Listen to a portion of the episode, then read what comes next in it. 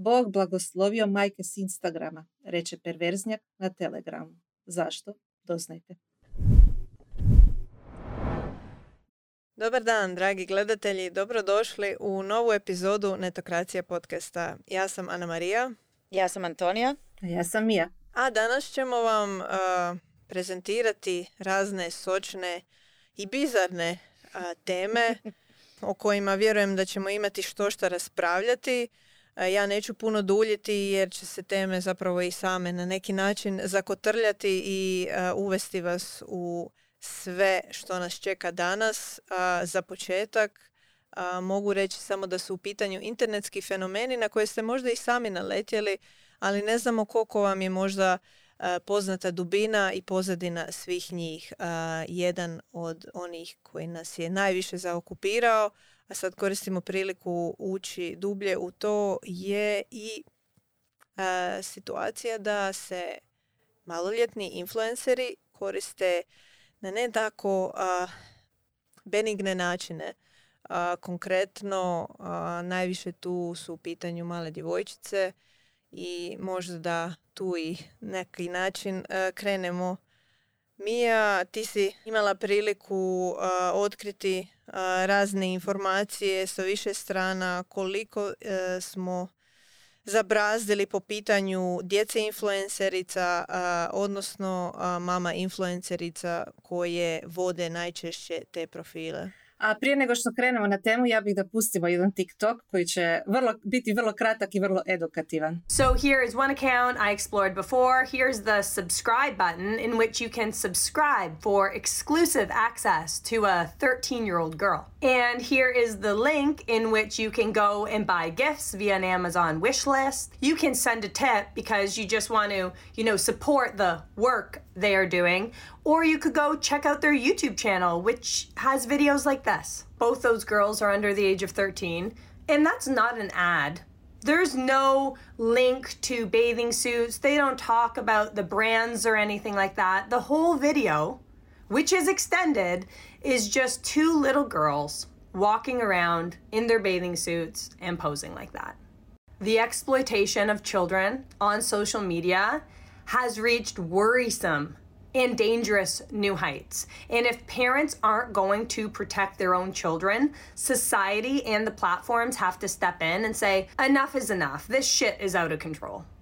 Ovaj profil koji ste vidjeli zove se Maman Charter, te profil na TikToku koji se bavi već godinama ovom temom. Mi smo se dotakli prošle godine, evo ja ću sad u maniru Ana Marije pičati svoj tekst. Pod naslovom sve više mama influencerica skriva lice uh, svoje djece s interneta i to je ispravna odluka, a sad su konačno tome pristupili e, veći mediji jer se dogodio jedan novi moment. Naime, New York Times eh, je prije nekoliko dana napravio vrlo opširan članak, jako je dugačak o eksploataciji djece putem Instagrama, eh, gdje su autori pregledali tisuće takvih profila. Ako se sjećate, riječ je o profilima koji uglavnom vode mame, roditelji, ne vode sami sami maloljetnici, riječ je o ne znam profesionalnim ili profesionalnim sportašicama, plesačicama ili jednostavno djevojčicama koje se žele slikati za Instagram. Koje su slatke. Tako, slatke su. Djevojčice koje su slatke. A dobro, kad nisu.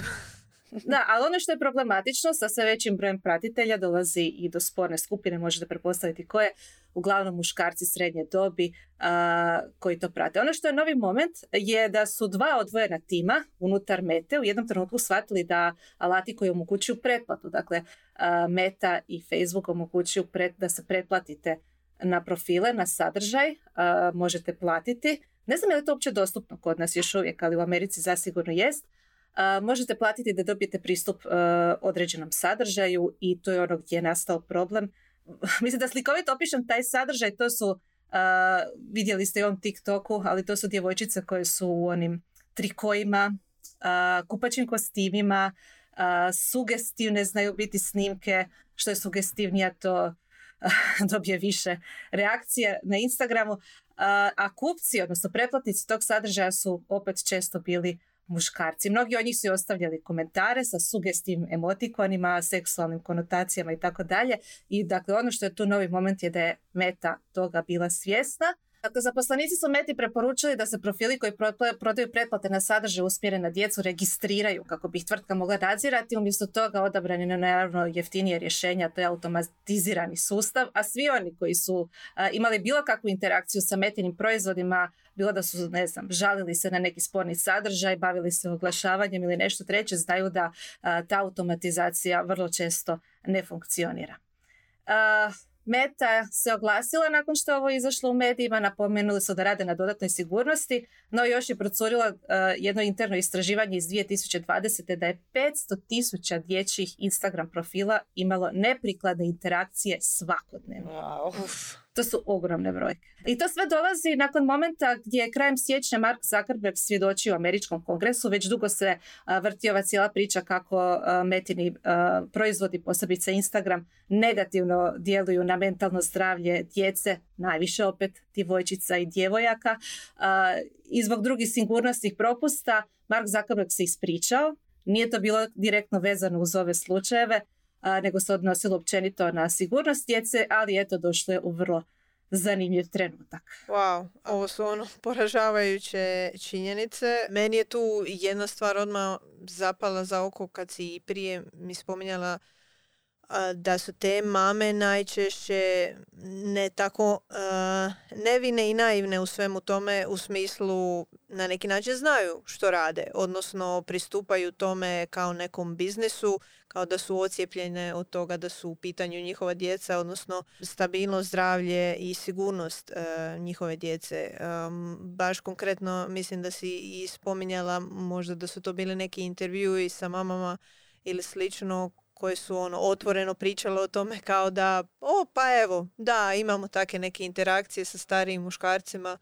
Pa mislim, ja mislim da nijedna nije e, krenula otvoriti profil svog djeteta sa namjerom da uh, prodaje sugestivan sadržaj uh, sr- muškarcima srednjih godina, ali da je s namjerom da to bude neki biznis sa predumišljajem, sa jasnom idejom kako želi upakirati i prezentirati to svoje dijete i graditi publiku na kraju krajeva, a da to nekako dođe kao uh, ono, uh, nus pojava, a kad ideš sa tim da ideš prodavati svoje dijete kao sadržaj, jako mali je korak do, to, o, do toga da pa ok.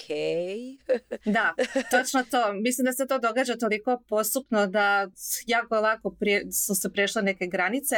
Od kako je TikTok eksplodirao za vrijeme pandemije, pratila sam neke profile koji su se iz vrlo nevjernih razvili upravo u takve biznise kakve Antonija spominješ. Jedna je poznata mama influencerica koja dijeli svoj TikTok profil sa svojom vrlo mladom kćerkom. Uh, bila je jako, jako mlada, pogotovo kad su tek otvorili TikTok profil. Sve je krenulo sa onim nevinim odjevnim kombinacijama. Evo ovako sam ja obukla svoje dijete, a ovako je moja mama, odnosno baka tog djeteta obukla. I baka je uvijek nešto slatko stavila, gotovo kao kostimić, a mama je htjela da mala izgleda cool, pa je čak oblačila ju neku malo odrasljivu odjeću i to se publici svidjelo. To je bilo tako zabavno i eksplodiralo i naravno da je to privuklo određenu publiku. Problem je u tome što je ta mama toliko puta upozoravana, toliko puta, čak i mama Uncharted ju je prozvala na svom profilu mnogo puta. Ona se često uzima za primjer jedne takve mame koja je zabrazila vrlo mračne vode, ali ona dalje vrlo svjesno nastavlja sa tim sadržajem i čak ako se ode na njen profil i možete na TikToku pinati tri, tri naj, tri videa koje odaberete. A, međutim, pinanim videima se nalaze vrlo sugestivni videi. A, probat ću opisati jedan. Dakle, mama spravlja svojoj kćerki smrznuti med koji je stavljala u plastičnu bocu i kad se led zamrzne ne bude potpuno tvrd nego bude onako još uvijek se može mrdati i kad stisne tu bocu onako izlazi kao tuba. O Bože. Isuse, stvarno. Ponudila je to malo i da zagrize, mala je srećom odbila, ali onda se i mama uključila i ona je to zagrizla. Puno je tu komentara vrlo slatko, joj kako je uh, kćerka reagirala na to onako negativno i kako je mama lijepa i tako dalje, ali kad se malo dublje proskrola, uh, komentari su upitni. Taj video uh, je pregledan preko 94 milijuna puta.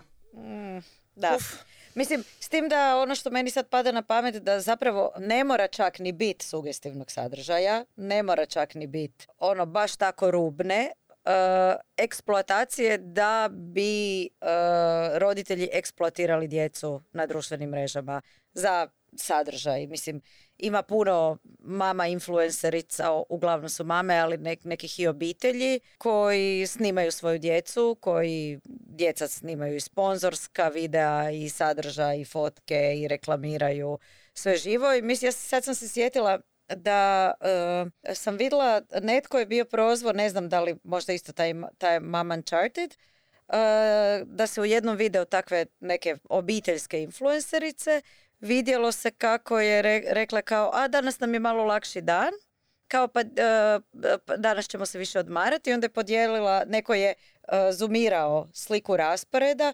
doslovno ta djeca imaju dan kao da su na poslu. Kao, evo moraš snimiti uh, Reelse, moraš snimiti Instagram, moraš napraviti ovo, presvlačenje. To je posao, da. Mm. To je doslovno posao. Da. I Htjela sam se nadovezati samo i na to što spominješ, jel da ne mora biti toliko sugestivan sadržaj, jel da bi se ovaj, djeca mogla eksploatirati na neki način, ali s druge strane isto ne mora biti tako sugestivan sadržaj, a da privuče predatore, nažalost. Da. I, to, je to sam ja htjela reći. Ima, ima puno savjetnika koji se bave, bave temom sigurnosti djece na internetu i dijele savjete kakav video ne stavljati online, bilo da je riječ o influencericama ili nekim anonimnim profilima, dakle nemojte stavljati djece, slike djece u kupačim kostimima, nažalost, nemojte kako ližu lizalice, sladoled, zamrznuti med i takve stvari, jer čak i da e, ova influencerica nije htjela da taj sadržaj koji je objavljen bude sugestivan, jasno se vidi po tome koji su njeni videi gledani uh, i na TikToku ima opcija, opcija sejvanja videa, odnosno spremanja na mobitel, koji imaju puno više tih spremanja. Jasno se vidi ok, nekome ko nije baš uh, nastrojen dobročudno, ovo bi moglo biti sugestivno. Ponavljam, većina komentara je tamo vrlo nevina, problem je, problem je ona problematična manjina. I ono što je još također problem je što se uh, dobar dio toga seli na platforme kao što je chat aplikacija Telegram, a onda tamo već komentari nisu toliko sugestivni. tamo, evo baš i New York Times pisao, jer su upali u neke od tih grupa, tamo muškarci otvoreno maštaju o seksualnom zlostavljanju djece koji prate na Instagramu i veličaju platformu jer su slike jako lako dostupne. Mislim da Instagram i Meta moraju biti svjesni toga i sigurno jesu. I komentari su stvarno grozni. Kaže, jedan, to je kao trgovina slatkišima i Bog blagoslovio mame s Instagrama, napisao je drugi. A, teško je ovo sve probati. Konkretno uopće situacija je da, da su društveni mediji doveli do ovoga je već poražavajuća.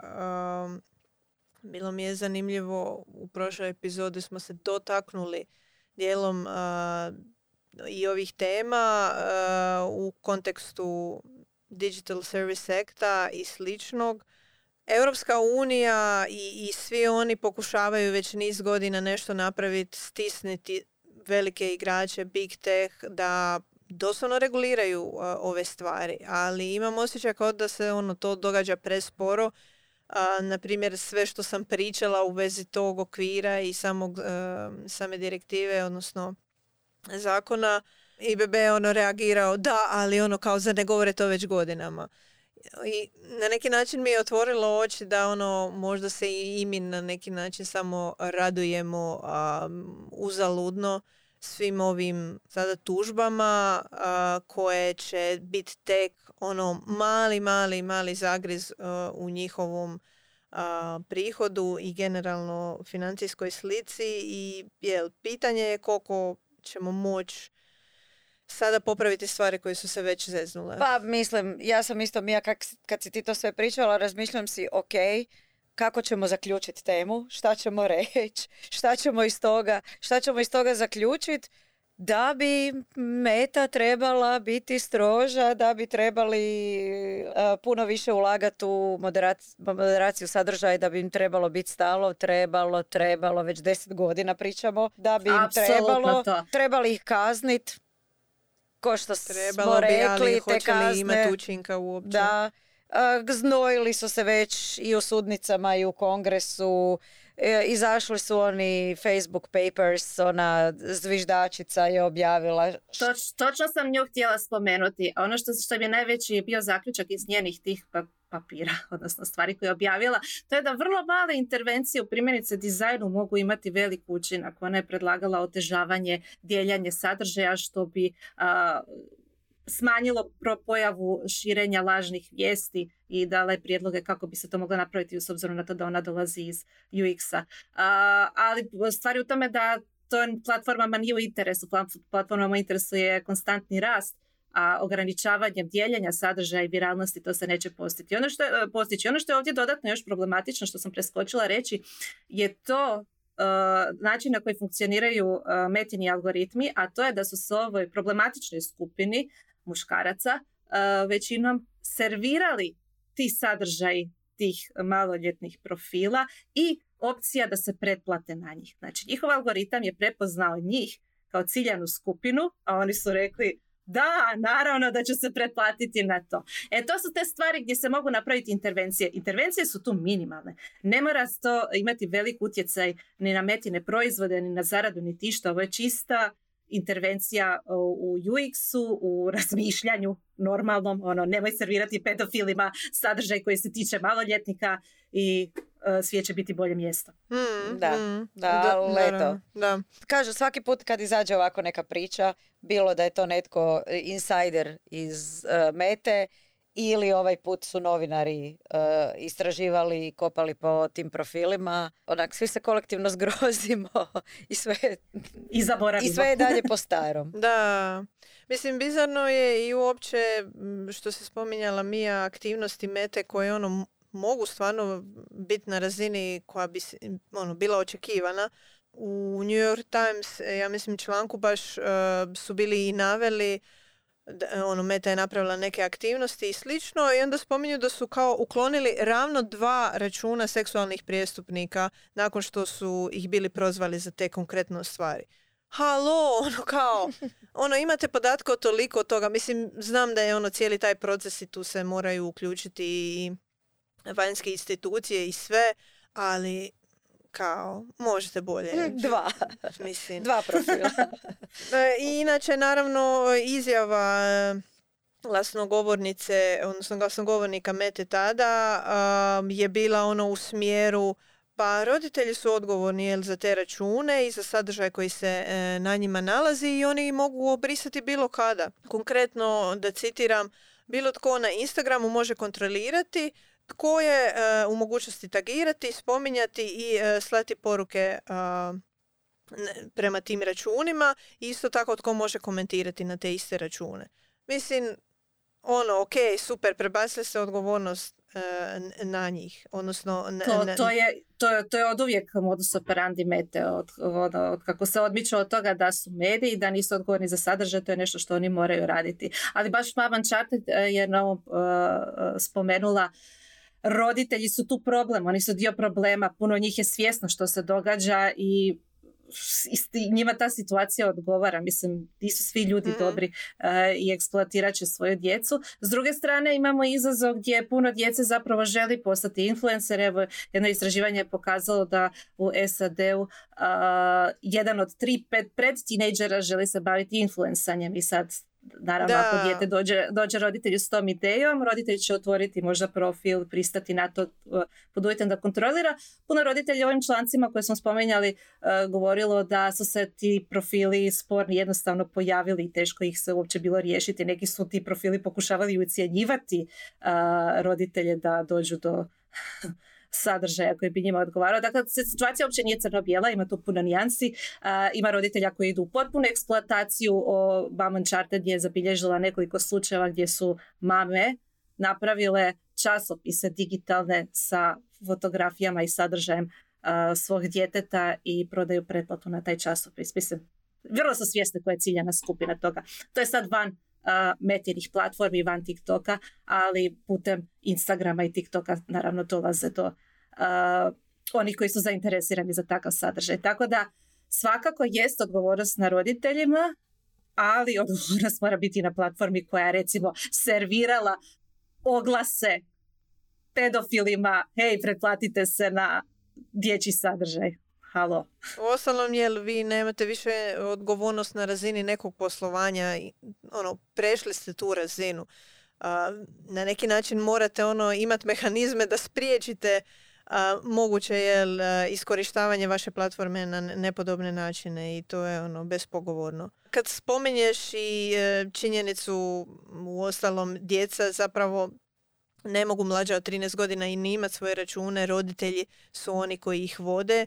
Konkretno to je i upetna stvar e, kako će se odvijati narednih godina scena društvenih medija što se tiče e, djece influencera, odnosno djece koja žele uspjeti na društvenim medijima jer stvarno izgleda da njima to je u opisu zanimanja kojim, koje iščekuju u budućnosti. Kao što smo prije mogli slušati dječicu ovaj, u školama što želiš biti ja, doktor, odvjetnik ili nešto što bi čuli doma. Sada prvo što, što se sjete zapravo ko uspjeva su influenceri. Sa svih strana su bombardirani sa tim stvarima imaju dojam da oni koji su uspjeli su ljudi na društvenim mrežama. Nedavno istraživanje koje je naručila Viza je i pokazalo da su očekivanje te generacije alfa vezano uz zapošljavanje potpuno drugačije od dosadašnjih generacija.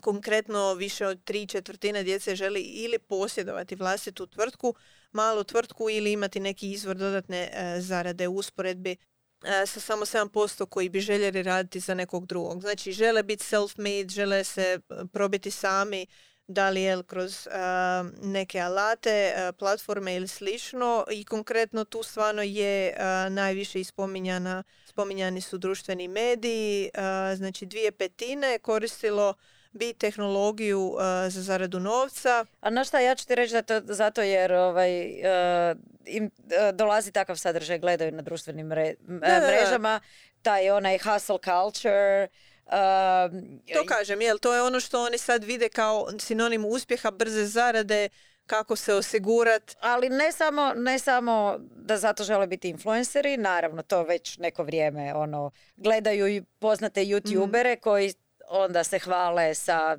stvarima skupim koje imaju, ali i na TikToku, Instagramu ima toliko profila ono 15-godišnjaka, 16-godišnjaka, ne samo Amerikanaca, nego čak i kod nas, meni je e, kćer pokazala, koji doslovno uh, propagiraju, e, ja sam poduzetnik, ja imam biznis, prati mene, kupi moj tečaj, plati moj tečaj i ti ćeš isto imat uh, novaca za, ne znam, ono, najkice i tenisice od 200-300 eura svaki tjedan. Mm. Jako, jako je to smiješno. je, Da, uglavnom to je taj neki biznis element. Prodaje se taj neki uh, side hustle, ne znam, pasivni prihod, a to je sve zapravo prihod dolazi od toga da prodaješ drugima kako da, da, pokrenu biznis. I naravno, ono, to su tinejdžeri. Nemaju baš još razvijeno kritičko mišljenje, medijsku pismenost, padaju na te fore, vjeruju svemu što vide na društvenim mrežama. Naravno da onda odrastu tako da ne žele raditi za drugog, nego da, želim biti CEO i mijenja im se generalno odnos prema novcu. Pa padaju i puno stariji. da, ali za ove klince mi je savršeno jasno. Ne? Mm. Meni je da se to, ti mali hasleri e, konačno rađaju kod nas s obzirom na to da smo mi uh, odrasli u podneblju gdje se poduzetništvo nije poticalo, niti se na njega gledalo blagonaklono. Tako da zanimljiva promjena u generaciji. Da, a pa ima smisla, jer prije smo bili začahureni, sada je ono svijet globalno selo. Se... A najbolji su oni 18-godišnji life coachevi. I stručnjaci za osobni branding. Mm. A bizarno je u ovom istraživanju i onda povezati uh, informaciju uh, gdje su saznali da djeca imaju više od tri puta veću vjerojatnost učenja uh, o zarađivanju novca gledajući kreatore digitalnih sadržaja nego da uče iz nekih tradicionalnih izvora kao što su knjige. Znači odnos je neki 35% više se očekuje da će učiti baš od takih malih haslera svojih kolega a, nego ovaj, da će se okrenuti nekim standardnim izvorima. iako moram ti isto reći da je među onima koji bi htjeli biti hasleri, jako popularan i taj neki ono financijski self-help knjige i mhm. svi su čitali uh, Siromašni otac bogati. Da. pa svaka čast. I maštali kako će se ovaj, obogatiti od ulaganja u kripto. Oprosti, ali Bitcoin raste opet. ok. Ne, sad je AI dosta ovako u fokusu što se tiče jel, gdje se vide u nekom budućem poslu. Uhvatili su jel da je AI sad glavni trend. Um, više 38% djece vjeruje da će koristiti društvene medije kao dio svog budućeg posla, ok, a odmah iza njih slijede komunikacijska tehnologija, nosiva tehnologija i AI konkretno. Vidiš Antonija, čak i klinci, uključujući i skem oglase na portalima su prešli sa kripta na AI. Da, da, da, da, da. A s time smo i na neki način ne, ne mogu ni reći zaključili. E, kao što smo spomenuli, ne bi bilo dobro baš ovo zaključiti i zaboraviti samo. Ovo je nešto što ono nam treba ostati negdje tu u primozgu. svi smo mi na neki način povezani. E, mama, kćer, u, nekom obliku svi možemo dali svojim prijateljicama, rodbini dati neki savjet i pokazati kako možemo bolje ako već te platforme ne znaju kako da budu e, bolje od toga. Evo, ja čekam u niskom startu. da se A sada, da se bacimo kako bi svi bili bolji, jer... ne, ja čekam u niskom startu da se bacimo na sljedeću temu koja isto ima veze sa društvenim mrežama i TikTokom, koja ima veze sa mamama i sa djecom. Ko bi rekao? Ovo je epizoda posvećena ovaj, e, digitalnim e, mamama na društvenim mrežama. A to su, to je trend uh, tradicionalnih supruga odnosno kako se na TikToku zovu Trade Wives. Ja gledam takve videe i komentare na, na ta videa već neko vrijeme, ali mislim da su u ovaj tjedan baš nekako eksplodirali, došli u mainstream. Znači nema tko nije komentirao i osvrnuo se na uh, trend Threadwivesa ovaj tjedan od domaćih i stranih medija, domaćih stranih uh, komentatora i influencera. Ja, ja znam zašto. Zato što su pretjerali konačno.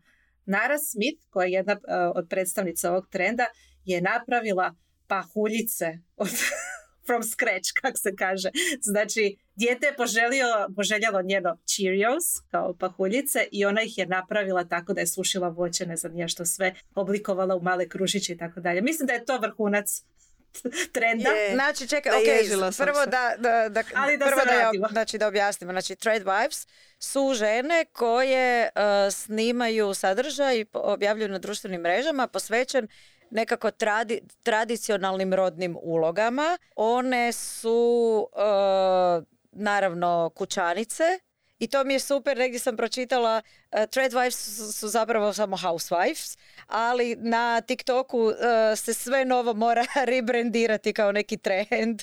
I sve staro postane trend sa, sa novim imenom. Znači to su žene, supruge, majke, obično uh, majke puno djece, koje žive ne, život tradicionalnih rodnih uloga, znači one su posvećene kućanstvu, djeci, kuhanju, dok muž zarađuje cijela obitelj živi samo od jednog prihoda. Ono što si ti rekla Mija, pretjerale su zato što ja glorificiraju takav način života. Nijedna od tih influencerica otvoreno ne kritizira zaposlene majke ili žene koje nemaju djecu, one koje ne kuhaju ili feministice, ali jako je suptilo provučeno to idealiziranje takvog načina života kao nekakvog savršenog, poželjnog, često žive na farmi, u nekakvoj seoskoj idili, izvan grada, Eh, obrazuju djecu kod kuće, pokazuju kako,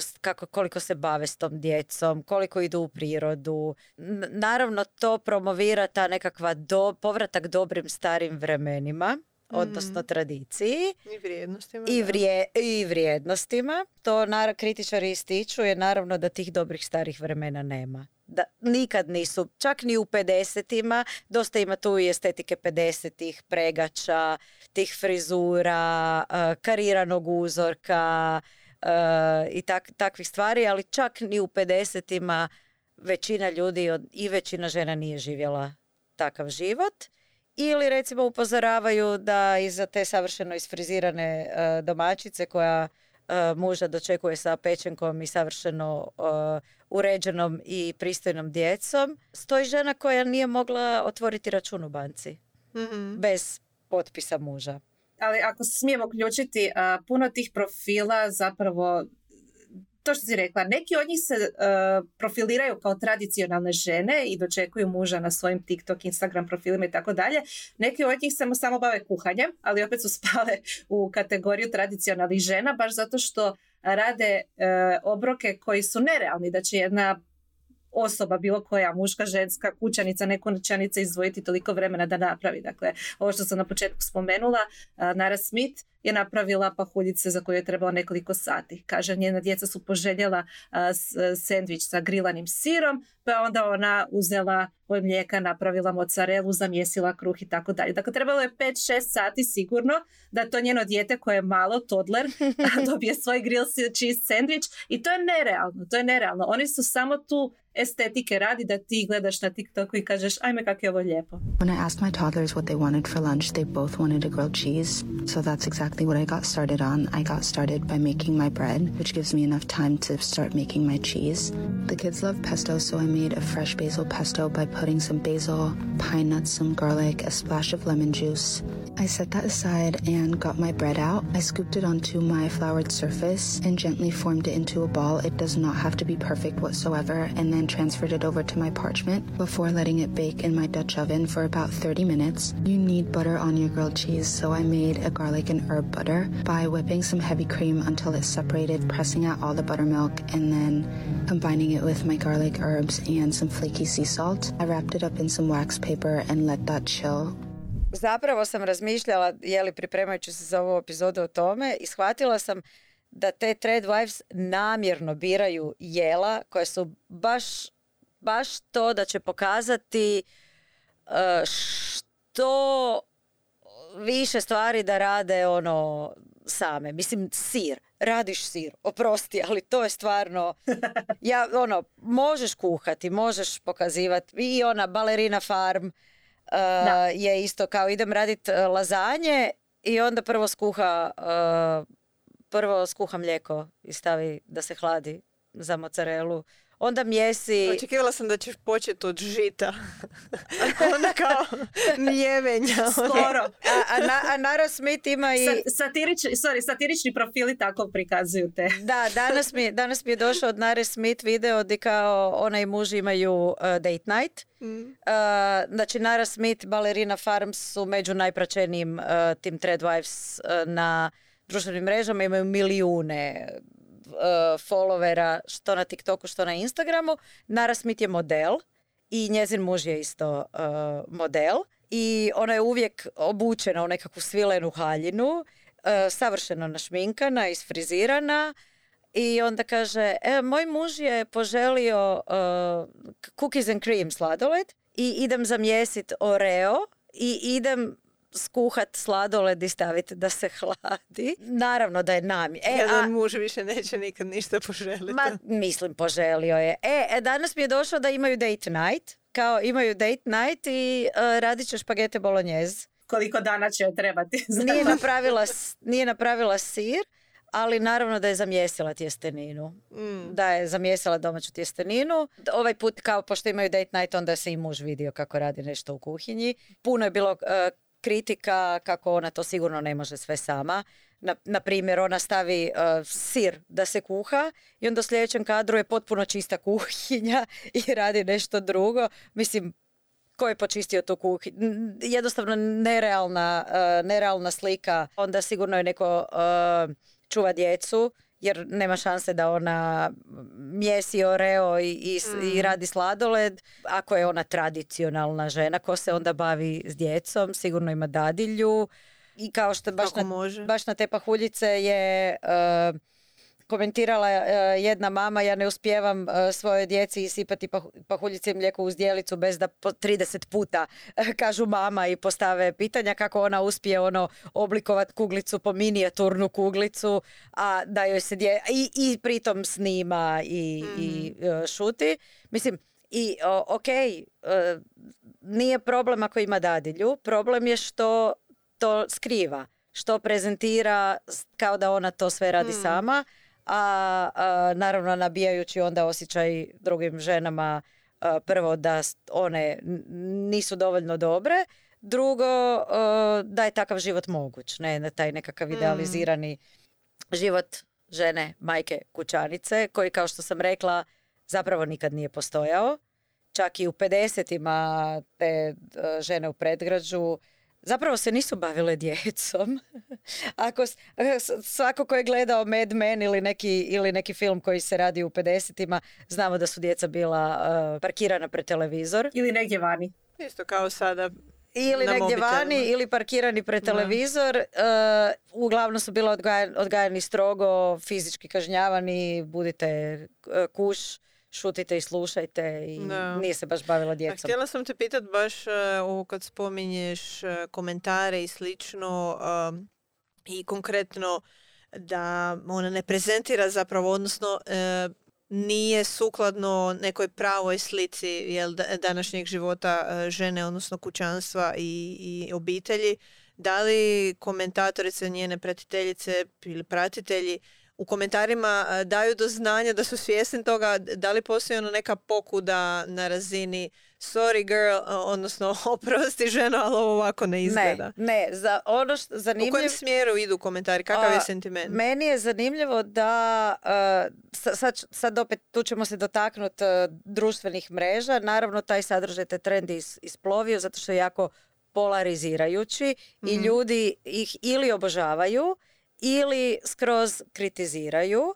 I naravno da algoritmi, e, ti- tik- TikTok, da onda guraju e, takav sadržaj, daju, daju mu veći e, doseg jer znaju da je to nešto oko čega će se ljudi raspravljati, što će skupiti puno engagementa, puno st- stičanja, izazivati rasprave i komentirati se. I ono što mene fascinira je što komentari su uglavnom pozitivni. Mhm. I ja moram priznati da ja e, jako teško odolim tome da pog- Ja volim taj sadržaj. Mene baš umiruje. ja ga ne volim i e, iritantan mi je, ali ne mogu se suzdržati da ne pogledam.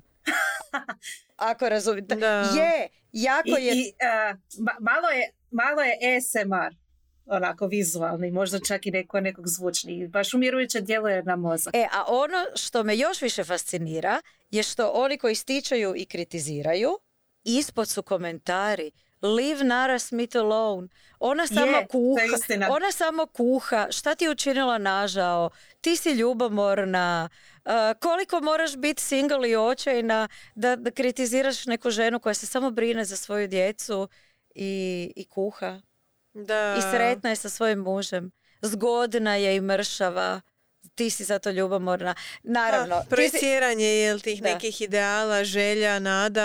Mislim, u ostalom kako funkcionira ono, cijela modna industrija i sve što nam se servira u tim e, ženskim časopisima i slično. Ono, godinama mi gledamo žene i priče koje su nama ono nedostižne jednoj prosječnoj ženi, ajmo to tako reći.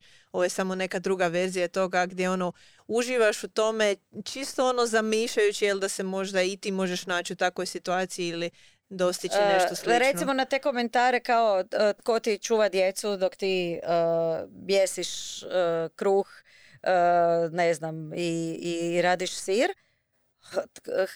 Hrpa ljudi odgovara, pa muž, pa ne živi ona sama. Pa sigurno on, on se bavi djecom, a on je model i često je na putu i odsutan je. Tako da, to, to je ono potpuno nerealistično, ali ne daj Bože reći da ona ima dadilju. Inače, da se osvrnem samo, Ana Marija, spomenula si da neki ljudi zamišljaju kako da žive tim životom. E, jedna britanska novinarka iz Voga je na pet dana odlučila ne zamišljati, nego doista se baviti tim, odnosno biti trend wife za pet dana i članak je dosta zanimljiv i malo da urbesan jer je na kraju petog dana već malo jedva čekala da se vrati svom normalnom životu. A, tako to je jedna realnost. A ima jedna, stvar, sorry, ima jedna, ima jedna gastro uh, novinarka koja je uh, išla skuhati sve što je Dara Smith skuhala u jednom danu. Čak je bilo relativno uh, izvedivo. Jedino što je on, njezin zaključak je da ima gomilu prljavog suđa. što ne vidiš. što ne vidim. Što nikad ne vidiš, da, da jednostavno i, i, i naravno cijeli dan je kuhala. Taman je završila s doručkom i onda je oprala suđe. Kaže, taman sam oprala suđe, pospremila kuhinju i sad već moram, ne znam, zamjesit nešto, neka Mm. peciva što, koja se dižu dva sata, ili tako nešto. Da. I naravno, da ne pričamo samo o, Nari Smith, tu je i balerina Farm, koja mislim da ima osmero djece i ona i njezin muž žive na farmi i kao žive od zemlje. Jako to sve lijepo izgleda, estetik idealizirano, a svako ko je proveo tri dana e, na nekom poljoprivrednom imanju ili na farmi zna da je to jako težak radi i da to ne izgleda tako. Znaš šta, šta je bilo s njom? Ljudi su prokužili da je tu nešto sumnjivo kad e, su primijetili da peć iza nje, e, koja se nalazi u svakom kadru, košta, ja mislim, 30 tisuća dolara. I onda su išli proučiti ko je onaj koji je njena obitelj ispalo je da su potomci nekih multimilijunaša, sad više ne znam, ne, ne, ne, ne- nje- otac njenog muža je vlasnik neke Aviokompanije, aviokompanije. tako Da. je, da. Tako da, a i ona sama, ta ne znam kaj je sad kad njeno ime nije Balerina Farm, ona Hana sama kaže, to, nešto. to je to je brand, Balerina, Balerina Farm je brand koji proizvodi sadržaj i ona tome pristupa kao prema biznisu. I to je legitimno. A, ali meni je zanimljivo kako su se tu povukle puno šire rasprave od ovoga, od jednog trenda na TikToku. A, je li to feminizam? Je li to skretanje u desno? Rast konzervatizma koji je vidljiv među mladima? A, jer a, mnogi su primijetili koincidentalnost da su da je porasla popularnost tih sadržaja nakon presude protiv Wade.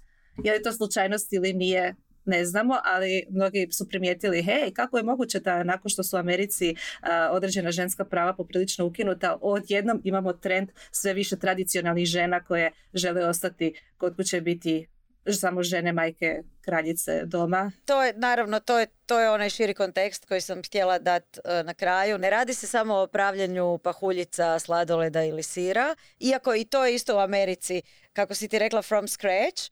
To je isto na neki način, uh, ajmo reći, kontroverzan, odnosno rubni sadržaj, kako oni kuhaju puno toga iz konzervi, prašaka, pripravaka. Mislim, ja sam kod jedne gastroblogerice naišla na recept uh, kako napraviti kokice from scratch. A da nisu iz mikro, a da nisu iz mikrovalne. Uh, I onda to je isto nešto o čemu ljudi maštaju, što bi voljeli puno više, ne znam, mjesit kruh.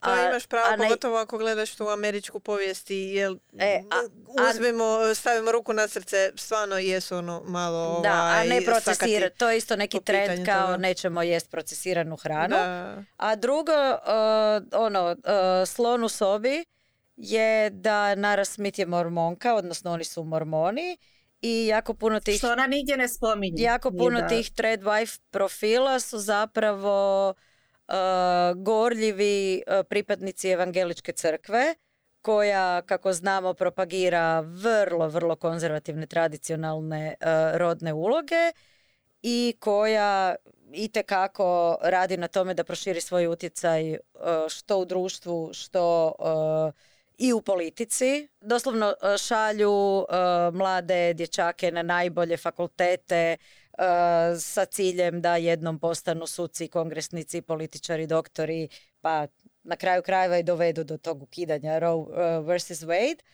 I dugo im je fal, i dugo im je, čitala sam baš da dugo im je falio, ok, utječu jako, imaju veliki utjecaj u politici, pogotovo u usporedbi s tim da nisu većina.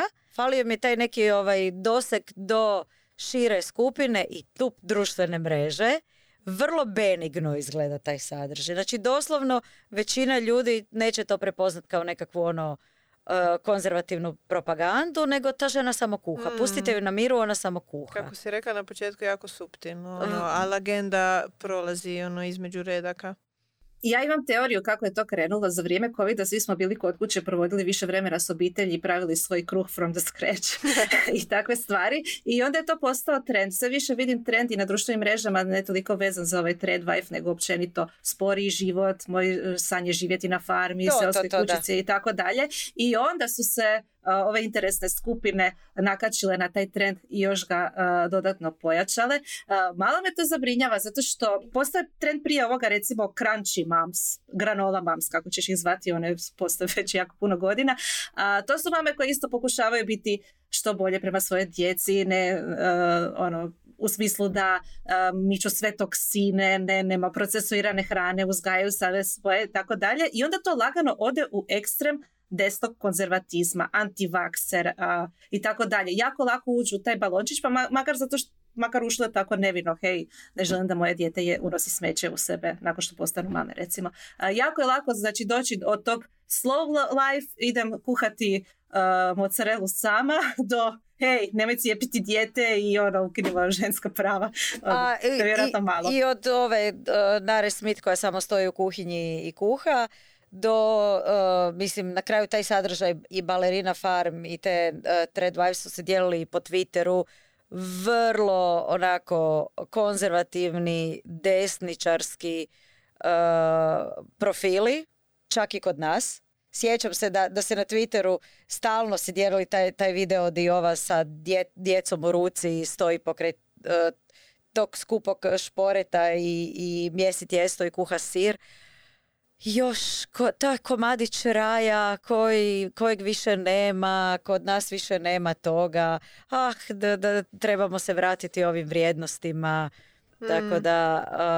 Ali, ali tu ima paradoks, u tim starim vrijednostima žene nisu zarađivale. Ove sve žene jako dobro zarađuju. Neko od njih su i što smo Antoni ranije raspravljali, visoko obrazovane, radile u tehnološkim korporacijama kojih smo neki danas spomenuli, ali rade danas tako da kuhaju na internetu i smatraju se, Eba, da, to su, smatraju to, tradicionalnim ženama. Da, ti ovaj, aludiraš na Emily Mariko, koje, to sam uh, htjela reći, znači koliko su ove Trade Wives otišle u krajnost, sa baš ono ne znam kako bi to rekla, ekstremnim stvarima koje rade from scratch, tako su i neki kritičari otišli u krajnosti. Yes, ja se većinom... Sad je svatko ko kuha sad je odjednom tradicionalno Ja se većinom slažem sa tim kritičarima i slažem se s time da zapravo te, te žene cosplayaju uh, život kućanice, uh, a ne žive ga stvarno. I naravno svi primjećuju, sve su uglavnom bjelkinje, vitke, lijepe, plavo, kose, uh, bogate Eh, da bi ti život kao trade wives mm. bio tako lijep kao što izgleda na njihovim profilima, moraš biti bogat. Ali onda s druge strane imaš i kritičara koji su u Emily Mariko proglasili trade wife. Emily Mariko je lifestyle uh, influencerica koja uglavnom kuha, ide na plac, dijeli neke ono lifestyle savjete, proslavila se sa onim viralnim receptom za losos i rižu. Sad je trenutno slučajno trudna. Uh, i uh, ona u svojim videima uglavnom ne priča. Emily Mariko tred, promovira tred, uh, tradicionalne uh, rodne stereotipe jer je trudna, kuha i šuti. Super da ste to istakla, jer imam za vas jednu misao ovako da nastavimo i zaključimo možda u smjeru tog nekog ženskog pitanja i feminizma ako ćemo već ići e, i u tome e, smjeru. Konkretno, imali bi dojam, jel gledajući to što kažeš, to idealiziranje kućanskog posla, kao da ono napokon dobivamo kao neki kredit, ono evo što je ono žena tisućama godina radila, neplaćeno, ovo je ono jedan veliki stup a, društva bio koji se nikad nije dovoljno priznavao. Ok, imamo sad priliku da kroz društvene medije stvarno pokažemo to u punom sjaju, ali ne zapravo ovdje, što, što bar, evo, po mom nekom mišljenju, zanima me što, kako vi na to gledate, ja imam osjećaj da ta idealizacija degradira doslovno da, jer... bitak ono, kućanice i, i poimanje toga, baš time što ono preuveličava, da to sve mora izgledati tako ono idilično, savršeno, netaknuto, vrlo lako, prirodno. Da. One to rade s osmijehom. ono, nema tu otežavajućih okolnosti. Sve se ono, odjedan put, ovako ko pucketanjem prsta riješi. kao da se ne daje jel, zapravo ono priznanje e, svega toga u pozadini e, što i kako dolazi do tih jednostavnih rješenja, do tih sitnih stvari koje se svaki dan odvijaju u jednom kućanstvu i ako već žena preuzme tu ulogu da, da ono e, taj sav rad ima neki pečat i vrijednost, a ne da je ono slika kao iz bajke. Ja bih bacila još jednu perspektivu vrlo kratko. Do covid ja mislim da bih rekla da je tu bila neka prekretnica.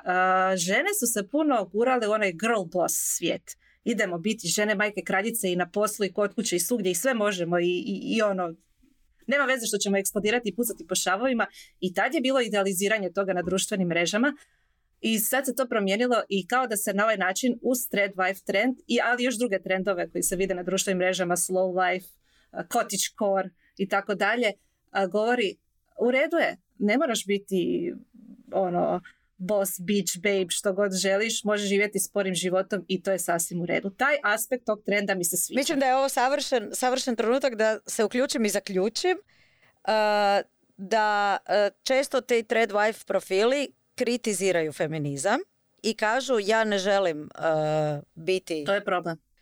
imati karijeru, ja biram biti majka, supruga i kućanica na što feministkinje odgovaraju, ali feminizam ti je omogućio da biraš, Upravo da izabereš. I plus, I plus zarađuješ od toga, tako da realno imaš karijeru. Uh, da, ok. Uh, okay. To je, uh, one na kraju dana zapravo prodaju lažnu sliku jer one i tekako rade i zarađuju, one su influencerice.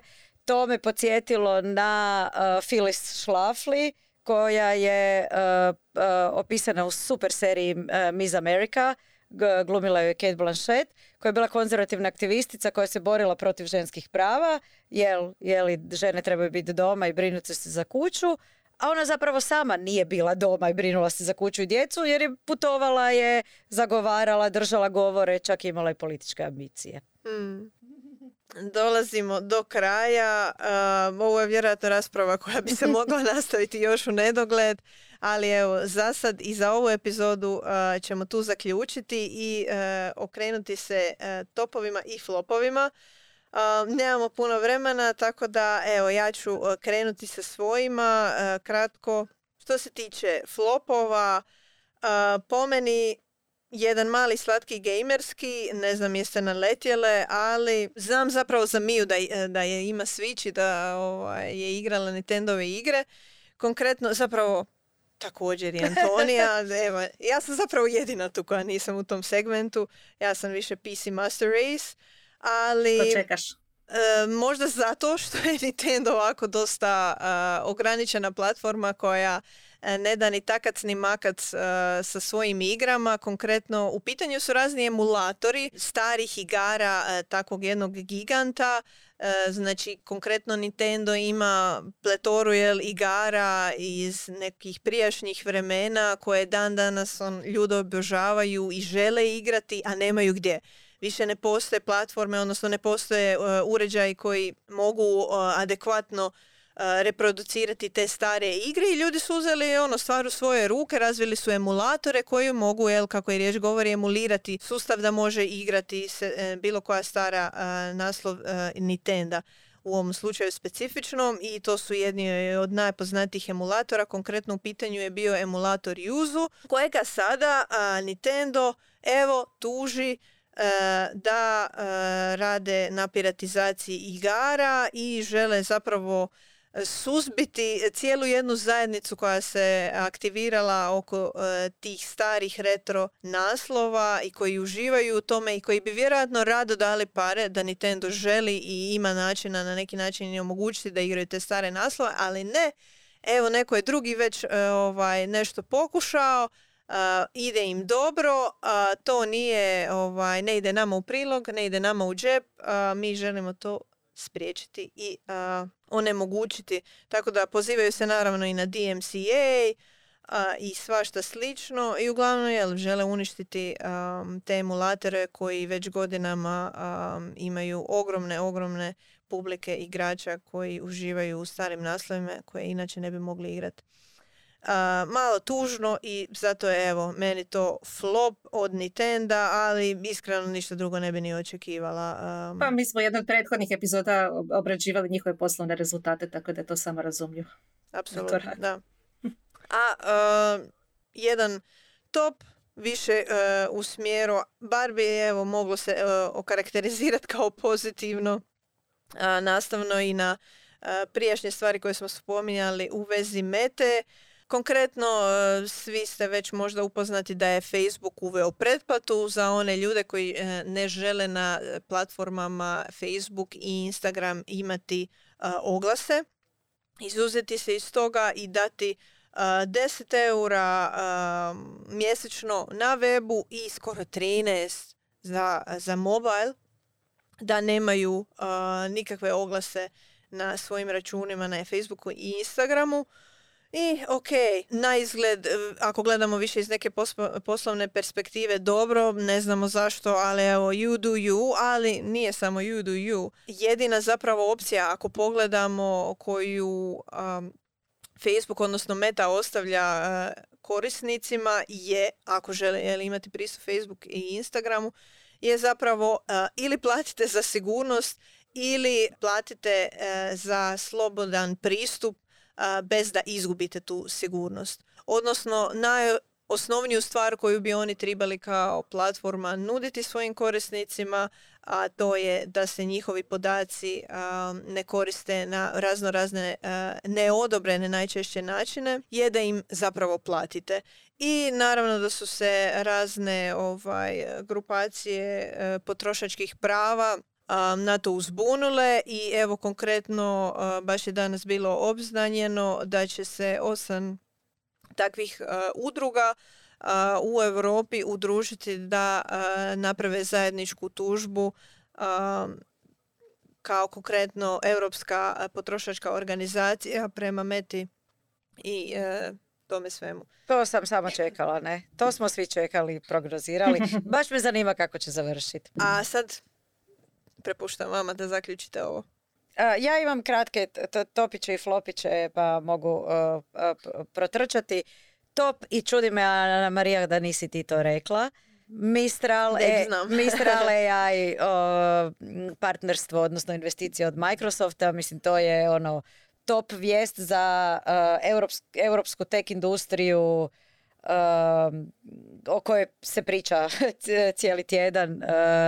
Znači, Mistral AI, francuska, francuski startup za koji smo prošle godine jedva čuli, ove god, uh, sad već i, ima znači investiciju, odnosno partnerstvo sa Microsoftom vrijedno 2 milijarde dolara. To je dobra vijest zato što Europa tako drži korak sa OpenAI-om, odnosno US-om, barem donekle. Čim je Microsoft uložio tolike novce i dogovorio taj deal, to znači da Mislim, tu neće ga da, ima. Ne? U tom pogledu se definitivno Pre, slažem da je top. Naravno, Iako meni je flop uopće što je Microsoft ušao je, naravno, ima tu puno slojeva i svega. koja je glasala ono uh, a open source, open source na sve da, strane. Ima tu slojeva svega, ali dobra vijest je, to je ipak pokazatelj da nekog vraga smo mi u Europi uspjeli napraviti sa tim AI-om. Uh, flopić, nećete vjerovati, ali došla sam na snimanje bez da sam imala flop. To se rijetko događa. I onda sam vidjela vijesti da kao Apple odustaje od svog električnog auta, od proizvodnje električnog auta. I to mi je baš bilo smiješno. Jer svi komentiraju onak, zašto? Apple, nismo ni očekivali da napravite električni auto. to su moji flopići i topići. Mija. Okay.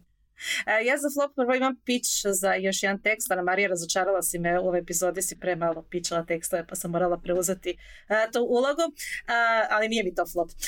tekst je kako koristiti portal zdravlja, e-lijekove, e-HZZO, dakle sve ove e-usluge koje imamo za one koji nisu koristili mogu vodiču sve pronaći, ali zašto je to među flop? Zato što smo nedavno, Antonija je baš naišla na priču o tome gdje se jedna osoba koja je kasnije i obrisala sa sadržaj vezano uz to, pa nećemo ništa imenovati, ali se požalila na društvenim mrežama kako je primijetila putem portala zdravlje da je neko pristupao njenim e-kartonu i to su bile osobe koje čak i pozna jer i ta osoba koja se poželila na to radi u zdravstvenom sustavu. Dakle, ako niste znali, vi putem portala zdravlje možete ograničiti ili dopustiti ko sve može imati pristup vašem kartonu. Recimo hitna pomoć, izabrani liječnik obiteljske medicine, izabrani stomatolog, izabrani ginekolog ako ste osoba koja ima potrebe sa ginekologom. A, to ja mislim Bože. Ajme, osoba koja, ima potrebe za ginekologom zvuči kao ono, osoba koja menstruira. Da, mislim sam, ne, ja sam, mislim, sam na to aludirala. Ja sam, ja sam ti, ti počneš pričati tako ste osoba i misli si ne, nemoj reći osoba koja ima maternicu. Womb, wumpon. Ok. Uh, po defaultu uh, tim uh, liječnicima i ustanovama je omogućen pristup ali možete još odabrati da bude pristup svim liječnicima obiteljske medicine u, u određenom domu zdravlja, a, svim liječnicima školske medicine, čak i ljekarnicima i tako dalje. Tako da a, obavezno pogledajte to i vidite jesu li postavke namještene onako kako mislite da bi trebale i još možete vidjeti je li netko pristupao i samim time neovlašteno pristupao. Ta cijela priča je dobila na još malo veće ozbiljnosti jer smo nedavno dobili i priopćenje jedne političke stranke Republika u, u, i u ime nje govorila Biljana Cerin koja je inače stručnjakinja za sigurnost i GDPR gdje su se otvoreno pobunili oko toga i pričali su i o kvaliteti sustava koji stoji iza toga dobavljačima i znamo svu problematiku oko javne nabave IT sustava u našoj Hrvatskoj i da li se e, krši GDPR time. Donedavno nismo imali priliku ni provjeriti tko uopće pristupa našim zdravstvenim podacima, odnosno kartonu, ali sad bar građani imaju mogućnost to vidjeti. Ne znam da li ove privole onemogućuju pristup tim ustanovama ili se samo možete žaliti hej, nisam dala, dala, dao, dala privolu da ta ustanova ili taj liječnik vidi neki pristup, pa se onda možete žaliti, ne znam, agenciji za zaštitu osobnih podataka da je neko neovlašteno pristupao vašim podacima. Ja vjerujem kako smo mi interno raspravljali da u mnogim ustanovama ljudi zavire u neke podatke i možda bi ovako otvaranje da vidite je li netko ne znam u banci vidio kolika su vaša primanja a nije to svio kao što je ovaj potez barem da se vidi ko je pristupao vašem kartonu možda bi to smanjio broj neovlaštenog pristupanja, ali evo, navodno je cijeli slučaj na Azopu, pa ćemo vidjeti je li to bilo propuste ili nije. Ja ću te reći samo da ja ništa od toga nisam znala. Pa, eto, sad si nešto naučila. Niti da mogu u e-građanima, odnosno portalu zdravlja, mijenjati privole ko, uh, s kim hoću dijeliti svoje zdravstvene podatke, niti da mogu vidjeti ko mi je gledao. Ništa mm. toga nisam znala. To ko, je, to ko je gledao je novo, to je odnedavno, ali ovo već postoji od kako postoji portal zdravlja da se mogu dati privole. Tako da, vrlo inače koristan portal, preporučujem da ga provjerite ako niste, možete i putem mobitela. A, ako ne znate točno kako sve, uh, pročitajte u članku na netokraciji. članku, naravno koji sam pričala na početku. A to bi istaknula da ja, IBB i Marko Mudrinić iz Srbije idemo na South by Southwest u Austin, Texas i to nam je dugogodišnja želja i ako imate neke prijedloge što da tamo popratimo ili s nekim nas tamo povezati, slobodno se javite. A, o, zašto mi je to top? Jer planiram sudjelovati na live sessionu Pivot podcasta, čiji sam veliki fan. Oh, ok. I to mi je jako sretan trenutak u mom životu. Vidjet ćeš Karus Fisher uživo. Vidjet ću. Nadam se da ću pribaviti i knjigu. Burn. Ok. Uh, drago nam je što ste bili s nama. Uh, nadamo se jel, da smo vas zabavili u ovih sat uh, vremena. A ništa, hvala vam na praćenju. Ako nas već ne pratite na YouTube, pa mislim ne znam što čekate, aktivirajte zvonce, pretplatite se. Na svi smo podcast platformama gdje nas obično i možete naći ako slušate podcaste. Tako da, evo, samo trebate otići i kliknuti i to je to. Hvala vam još jednom i e, Doris e, i Infobipu u studiju i reši. To je to ljudi. E, vidimo se sljedeći tjedan u nekoj drugoj epizodi.